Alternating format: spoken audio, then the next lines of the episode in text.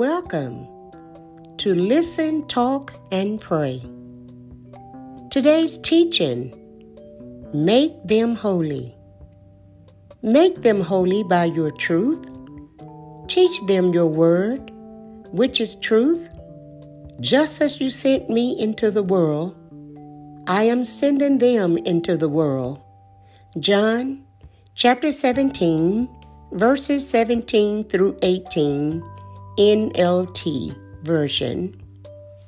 You may feel the burden that is on your shoulders to be more holy, to do the right thing, to live a perfect life like Jesus.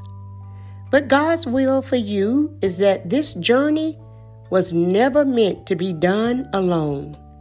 You need Jesus, and He pleads with the Father on your behalf. He is wholeheartedly committed to you becoming holy. He is set on you knowing His Word. He is devoted to you knowing truth.